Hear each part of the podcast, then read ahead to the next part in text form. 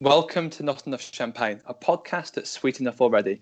My name's Corey Hazelhurst. I'm a partner in propaganda with Steve Haynes. Hey, Corey. This is the third and final of our podcasts in August, looking back at past episodes that we've done. So we've done one looking back on the first year of Boris Johnson's premiership. The one we had last week was on Huawei. And this week, this is the oldest one we've done, actually. So this was back way, way back in the early funny episodes. We are talking with John Cotton, friend of the podcast, about the sugar tax. And we thought, given that for the, I, I, I, I'm struggling to count, Steve, I think it's the five hundred seventy-third time the government has talked about taking action on obesity and the sugar tax in particular, we thought that we'd listen back to what we said about a sugar tax back in twenty sixteen and update that in the light of recent events. So we'll pause. There'll then be the clip from four years ago. You'll hear our very, very merry theme tune, courtesy of Dave Depper, and then we'll begin our reflections. So something else that we could do that I think was proposed by George Osborne. Do you remember George Osborne? What, um, you mean that esteemed editor of the... That's, uh, that's, yeah, no. Journalist of the Year. Yeah. yeah, before he entered journalism, he was Chancellor of the Exchequer. There is no end to his talent and ambition. He proposed a sugar tax in, I think, the last budget before he was so unceremoniously dumped from office. Bittersweet. Some evidence from a few different countries that have introduced a sugar tax that it would work. There's a few different European countries. Actually, in the thirty-four states in America have introduced it as well. And I think actually in Philadelphia, in the week we're recording this, a lawsuit's been brought up by a few companies who make fizzy drinks who put a lawsuit saying that it's illegal to tax fizzy drinks or something. So that might be an interesting thing to uh, to look at. Um, but there's the, a lot of the places you expect, so places like Norway and Finland are putting sugar taxes. Um, France have as well, who kind of tend to be more, I suppose, social democratic in the way that they uh, approach policies like this. But then there's there's interesting ones as well, like Australia you wouldn't necessarily expect. They have a ten percent tax on soft drinks. Um, Hungary as well doesn't really strike me as a social democratic bastion. Uh, and Mexico as well, because Mexico, seventy percent of Mexican adults are either overweight or obese. And so there was a a tax. It's why a wall will be so effective, because they can't quite to get over it. Yeah. Do you two have any particular thoughts on a, a sugar tax and how effective it might be? I've got mixed views on it. I think absolutely it, it is something that would be legitimately part of a set of measures that you put in place to tackle obesity, but you do need all that other uh, collective support and that sort of cultural shift stuff to happen.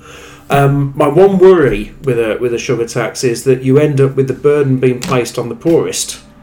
And it's not actually though the, the sort of like evil corporates responsible that, that bear the burden. It's actually those who are just struggling to get by at the bottom. So unless you've done all that, put those other steps in place, so people have got affordable alternatives. The danger is that you just end up again clobbering those who are already struggling to get by, and you're not actually shifting the behaviour. My, my natural instinct whenever you say and that we should tax it is to kind of reel back a little bit and go, really, taxes are often kind of utilised as a we can we can fix this if we we only have more money, and ninety percent of the issues in politics, whether it be the N H S or, or education or whatever, money helps, but it's not going to actually solve all the problems.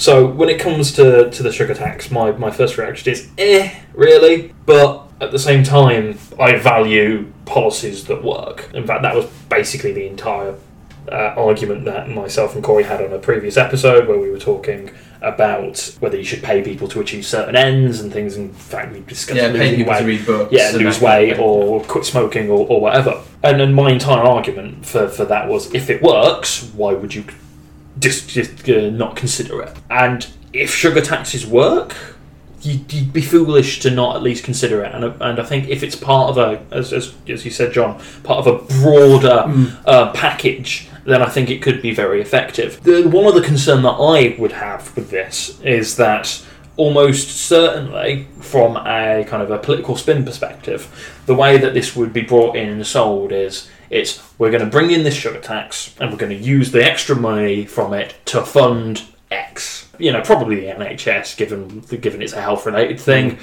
and that's absolutely fine on the face of it.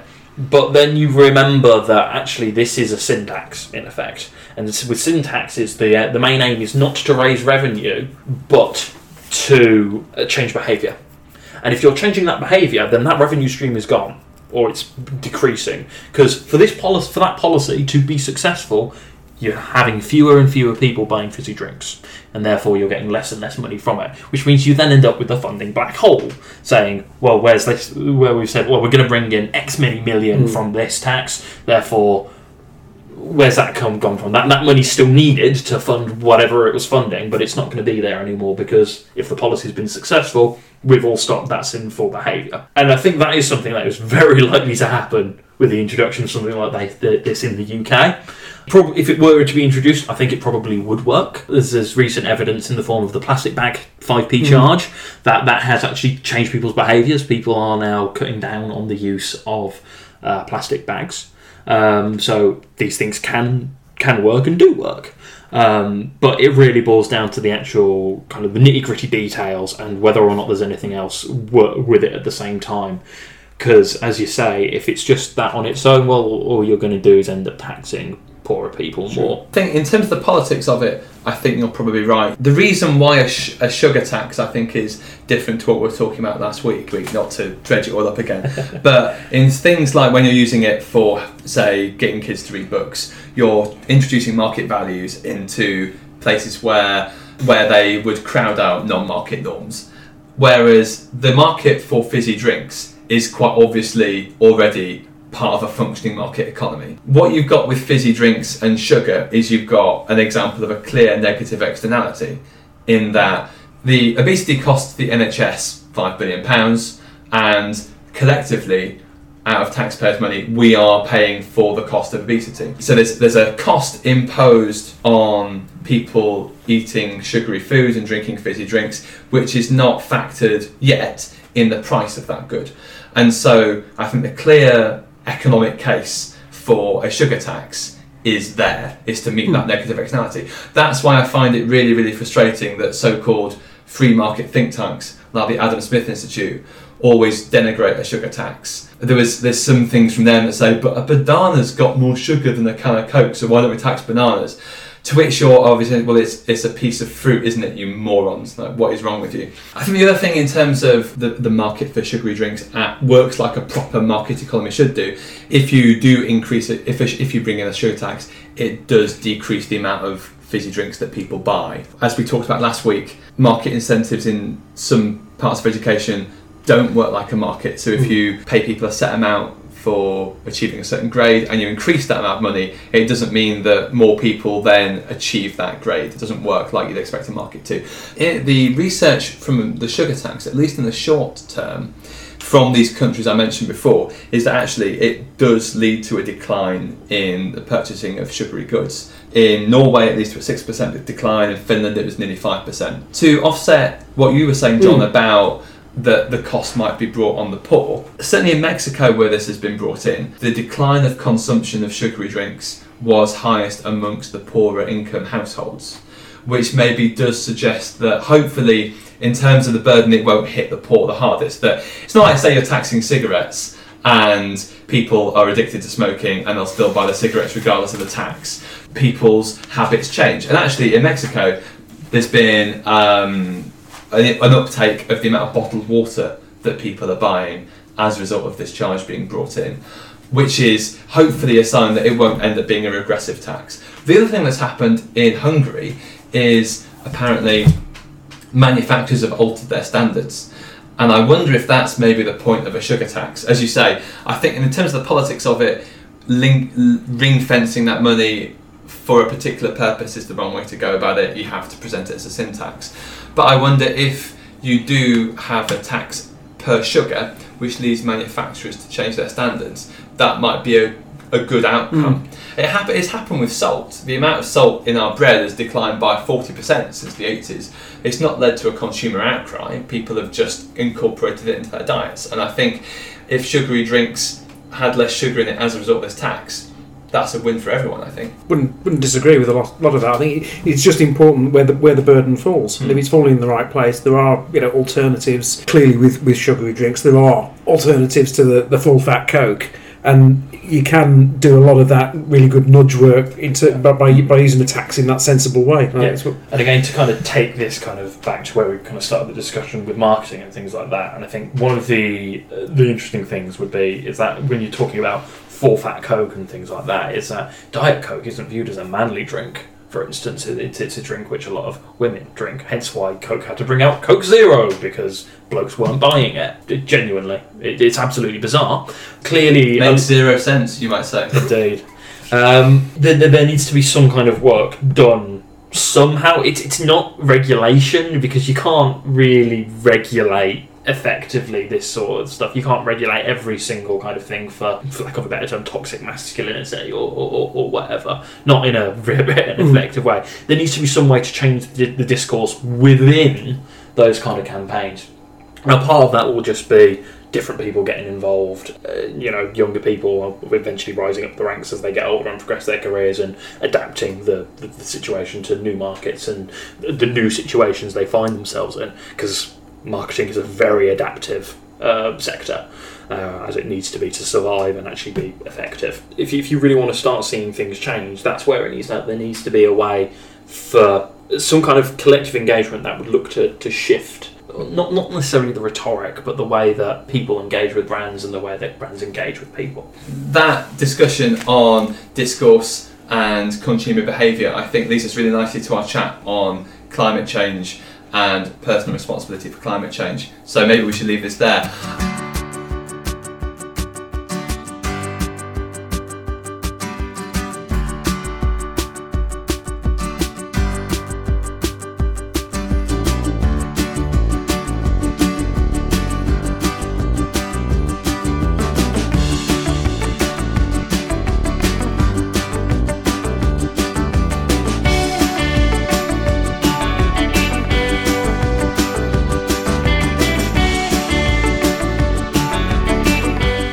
Admit, Steve, in the process of trying to prepare for this episode, I got very confused, because I'm now not sure if actually Boris Johnson is going to do a sugar tax or not, because there were lots of briefings about how Boris Johnson wanted us to lose weight and, and tackle obesity as part of the battle on, on coronavirus, to misuse a war analogy once again.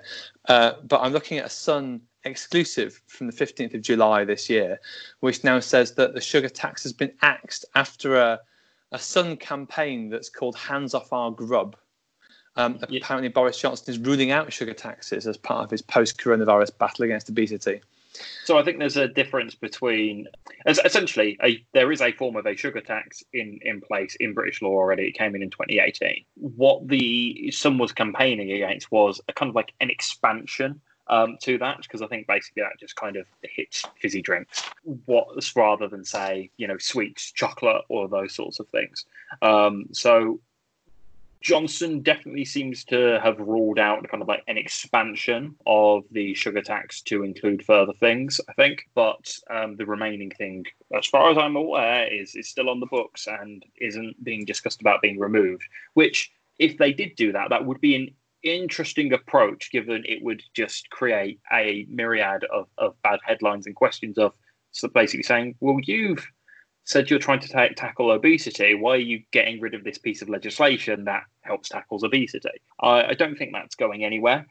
What Johnson is basically just trying to do is earn some brownie points with the Sun more than anything else, um, by not kind of going down what the Sun dubs the nanny state approach. Yeah, it's something that Is we I, I sort of highlight in the clip, given that I, I actually talk about negative externalities. I think I was trying to pretend that I knew stuff about economics, which I promise I'll never do again, listeners. But um, I think a sugar tax is interesting because one of the, it, it does seem, you know, Cameron and Osborne promised action, didn't really happen. May promised action, didn't really happen. Johnson now is promising action.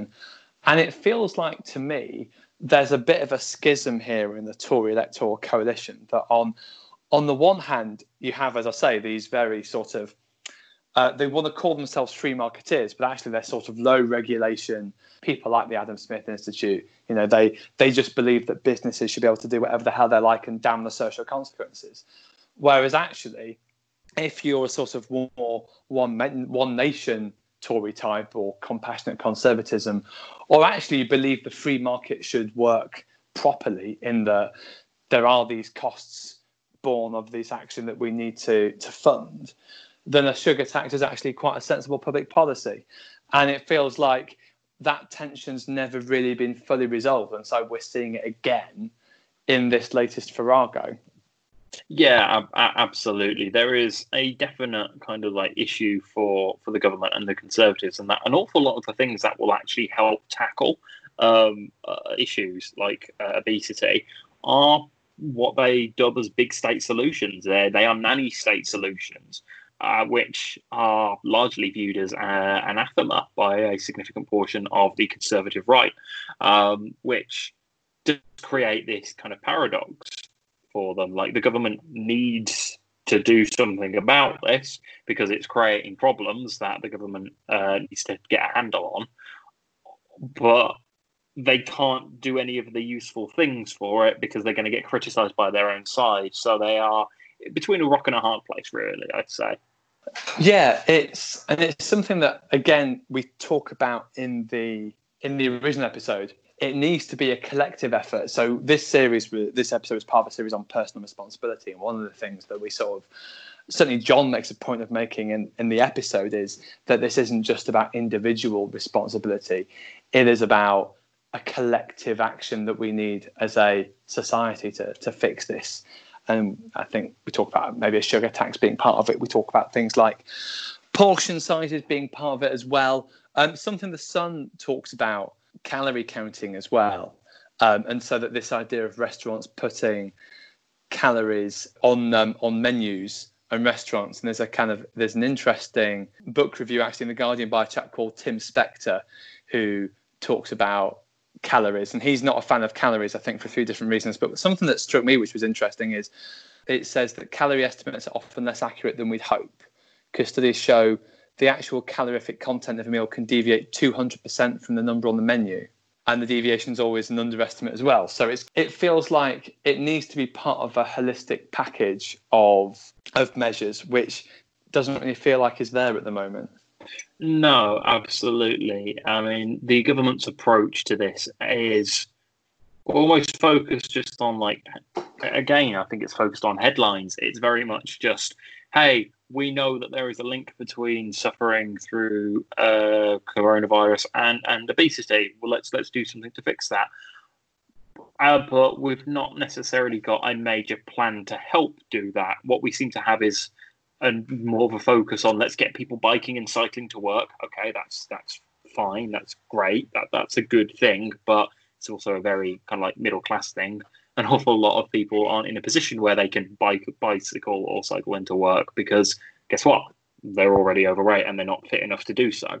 So what you don't have, uh, as you say, is that complete package. So uh, one of the programs that I think got scrapped under the coalition back in the day um, was one of was uh, essentially uh, in giving people access to, you know, local um, swimming pools, gyms and things like that for, if not for free, then for kind of like more um, subsidised rates. What you need to be looking to bring those sorts of things back in so that it's actually a lot easier for people to go out and get some exercise in, in some form. Obviously, pandemic causes all kinds of issues on that front, but let's let's ignore the pandemic for a second and pretend we're well, actually back in four times. Actually local ca- and, and the fact that local councils don't have enough money are going to end up closing all of their local leisure facilities anyway. Well, Well, again, this is this is this is my point though. Like, a proper response from government would go, okay, we need to get calories under control, get people exercising more. Where can people get exercise? Well, we can encourage people to bike, to cycle. We can encourage people to to run, but also we can encourage people to go to the gym. The nearest gym is probably going to be a council one. That might be under threat. We need to make sure that's being funded. That is what a proper strategy would look like, but that is not what the, uh, the Conservatives are providing. They are just provided a couple, a headline with a few policies which aren't necessarily going to make a uh, make much difference at all. And and weirdly, the, an awful lot of their headlines are kind of like running counterintuitively to other policies. So you mentioned, obviously, kind of like the calories on menus and things like that, which, yes, probably aren't accurate. But also, if you're trying to get people to eat healthier, that means eating out less. because you can't control how many calories are in that food. Like if you if you get really into cooking, you basically discover ninety percent of the things that make things taste good are either salt or or, or, or butter. And, uh, you know, so it goes, all of those things go really heavy into cook into cooking and food that gets produced in restaurants. And as a result of that, they're really calorific, um, which means that you're trying to encourage people to go out to eat because it's good for the economy and we need to, you know, order a takeaway to to, uh, to, to, to, to, to save the high street. But at the same time, you're saying lose weight. Those are... Like, you can lose weight by eating the things you want. Like, it is possible. But at the same time, what you need to actually do there, if you're doing this properly, is say, okay, let's look at, um, you, you know, the size of those portions. But they're not really looking at that. They are looking at some things like buy one, get one free deals and banning those, which isn't necessarily a bad thing. Like it used to be. I don't think it is as bad as it is uh, bad now, but it used to be you you order a pizza from somewhere and you get given another one of the exact same size. And it's like, well, I've just ordered like a, a ten-inch pizza. I've now got twenty inches of pizza to get through. And like you go, oh, that's fine. I'll have that tomorrow. Well, that's like that pizza, highly calorific. You're eating it two days in a row now. Suddenly you're over your limits, and that's how you end up gaining weight. Um, but the government isn't necessarily kind of taking this full kind of view on a lot of things. They're just kind of picking out a few headline policies uh, and a few kind of like sound bites, I suppose, and running with that because that's what people are going to remember. And then because the nature of this is it's all about you losing weight. If it doesn't work, we can ju- they can just say, well, it's an individual's responsibility to do so. It's not on us. They're going to try and have their cake and eat it. Despite well, but, if, but if they have their t- cake and eat it, then surely that's a failure in the public policy terms if you're going to try and take action on obesity. Something we didn't talk about in the episode four years ago, uh, but might be worth just at least touching on now, I think, is the the wider point about poverty in... And, and the nature of work in all of this as well, I think. And you've seen bits and bobs about this on Twitter, um, which I suppose is the nearest we have to real life at the moment. Uh, I think it was, was it Anunziata Rees-Mogg who was, forget what it was exactly, but it was something like, um, everyone can afford to eat healthily because fruit and vegetables are cheap type argument, which I think it just misses the point on a number of things, partly of actually costs of fuel, the fact that if you are juggling two or three jobs in a young family, you might not have time to cook. I think there's a lot of cultural capital there as well, that actually, um, I think we have done podcasts so looking at places like Amsterdam, who try to take very, very stringent action on tackling obesity. And one of the main ways they found is to actually try and teach people to cook, and often teaching parents to cook with their children as being a way around it. As you say, it feels like they are leaving it to say, oh, well, it's your responsibility, but they're not empowering people to actually make that choice. They're just essentially forgetting that some people are in a cycle of long work, low wages.